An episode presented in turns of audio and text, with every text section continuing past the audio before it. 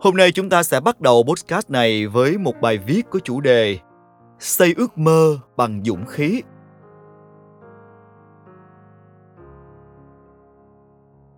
Tôi còn nhớ Tết của mấy năm trước, ngoài rạp chiếu bộ phim Tân Vua hài kịch do Châu Tinh Trì làm đạo diễn.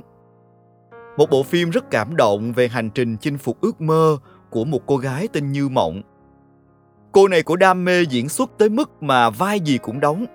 Chỉ cần cho cổ một hộp cơm, chỉ cần cho một cơ hội thì nhất định là cô ấy sẽ không từ chối. Mười năm làm diễn viên quần chúng, chưa một ngày được tôn trọng. Nếm hết mọi chua cay của nghề, nhưng chưa một lần cô từ bỏ.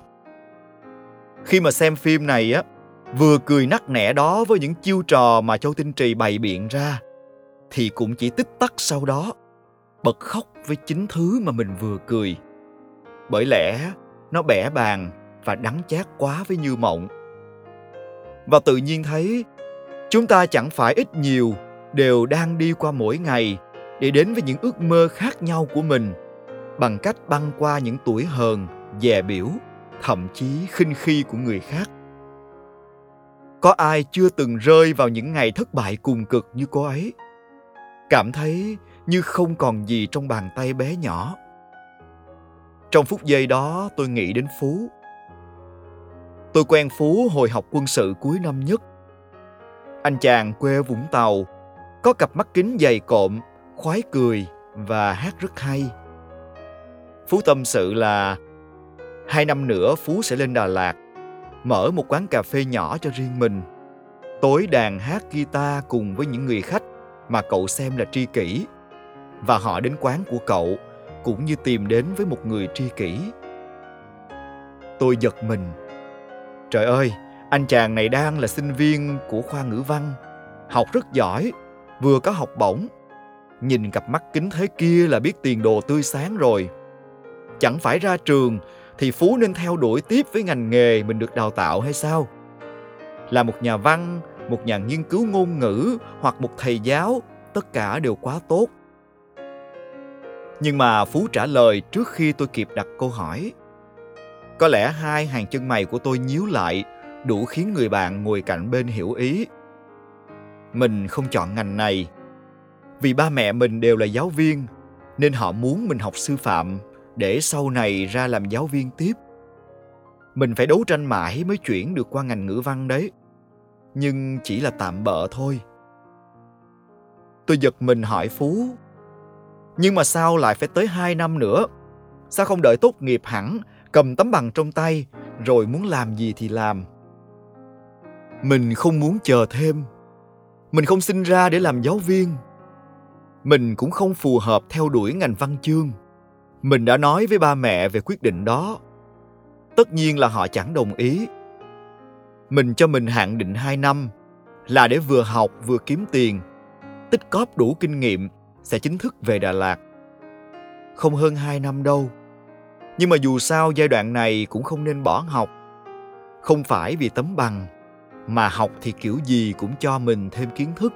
Không thừa đâu, ắt có ngày hữu dụng. Phú quả quyết như vậy. Cái tên này á, nhìn mặt thư sinh vậy chứ rất có khiếu kinh doanh Cậu ta có khiếu làm bánh nên xin vào một cửa hàng bánh nổi tiếng để học việc. Kiếm được một số tiền nhỏ, cậu rủ rê một chị bạn cũng máu me kinh doanh, thuê mặt bằng nhỏ, mở một cửa tiệm.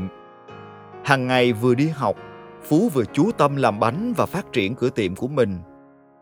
Thời gian rảnh, cậu còn lên Đà Lạt để ngó nghiêng tình hình, đi tìm xem những địa điểm nào ưng ý.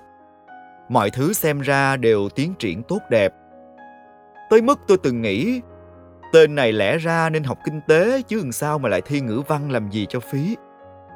Thế nên hai năm đó, khó khăn lớn nhất Phú phải đương đầu không phải chuyện đi học, càng không phải chuyện kiếm tiền. Sự kỷ luật và kiên tâm giúp Phú để giành được tiền sớm hơn cậu tưởng.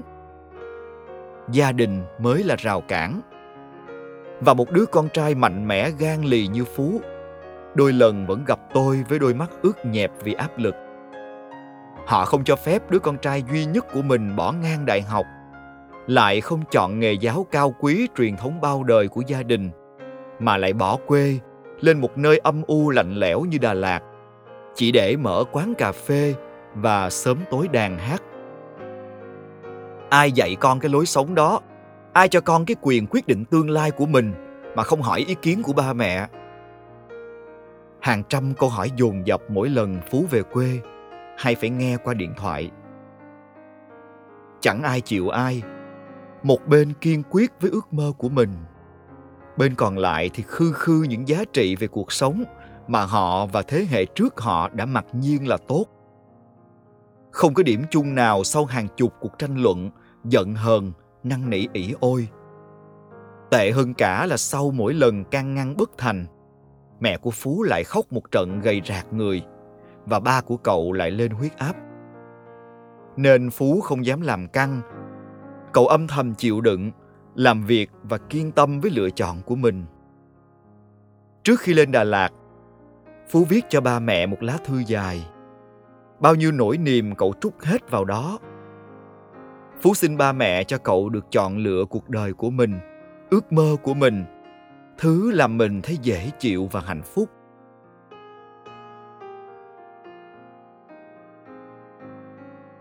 Phú bây giờ an yên lắm. Quán cà phê của cậu cũng ngộ nghĩnh, độc đáo, theo một kiểu thiết kế chẳng giống ai chắc là phù hợp với gu của mấy đứa điên điên như tôi, như Phú. Nên lần nào lên Đà Lạt, tôi cũng đi qua đó để trú ngụ. Hằng ngày cậu tự pha chế thức uống, làm bánh. Tối đến thì tổ chức đêm nhạc hát với nhau. Phú khoe sắp tới sẽ xây thêm một vài phòng để làm homestay, chào đón những người bạn cùng sở thích tới đàn hát. Ba mẹ cậu giờ thế nào rồi? Tôi ngập ngừng Ờ, không còn phản ứng như xưa nữa, cũng đành chấp nhận. Hè vừa rồi mẹ mình có lên chơi và còn đem cho mình mấy cái áo lạnh. Mình phá lên cười. Sao mẹ lại chở củi về rừng? Phú nheo mắt cười rồi cầm đàn guitar. Các bạn thân mến, đại học có phải cánh cửa duy nhất dẫn tới thành công hay không? Và tương lai của mỗi người sau khi tốt nghiệp đại học có nhất định phải có một sự nghiệp đồ sộ danh tiếng rõ ràng hay không? Tôi nghĩ mỗi người có một lý tưởng riêng. Như suy nghĩ của hàng triệu ông bố bà mẹ dành cho con của mình là ra trường đi làm ổn định lương bổng ngày một khá lên xây nhà lập gia đình rồi sinh con tuyệt vời hơn nữa là có thể lên chức. Vậy còn lựa chọn như phú, há chẳng phải là một lựa chọn ngốc nghếch, phá hủy tương lai để biến mình thành một thực thể ẩn dật hay sao? Cá nhân tôi cho rằng, thành công của một người không phải ở nghề nghiệp đầy rực rỡ hay sống một cuộc đời bình dị, mà ở chỗ người đó có vui với lựa chọn của mình hay không. Phú có sự lựa chọn của cậu ấy và cậu kiên tâm để chọn con đường mà mình muốn. Như mộng của châu tinh trì, sau những nỗ lực đã trở thành một ngôi sao lớn, cũng là lựa chọn của cô ấy.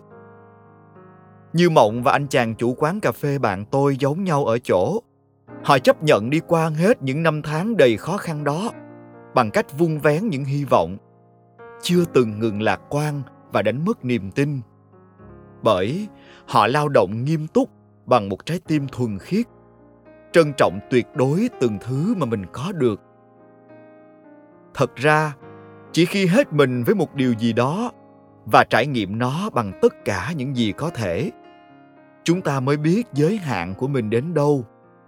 Và rằng, nếu giới hạn đó đã là đỉnh điểm cuối cùng, buộc lòng phải quay lại hoặc đi một con đường mới, bản thân cũng sẽ không hối hận. Về điểm này tôi lấy làm ngưỡng mộ phú và cô như mộng trên phim lắm. Có khác chăng một chút? Như mộng có một gia tài kỳ diệu. Đó là cô có được sự ủng hộ và yêu thương của bố mẹ cho ước mơ điên rồ chừng ấy năm của mình. Ba mẹ của cô thật ra chưa từng nghĩ và dám ước mơ là con mình sẽ nổi tiếng.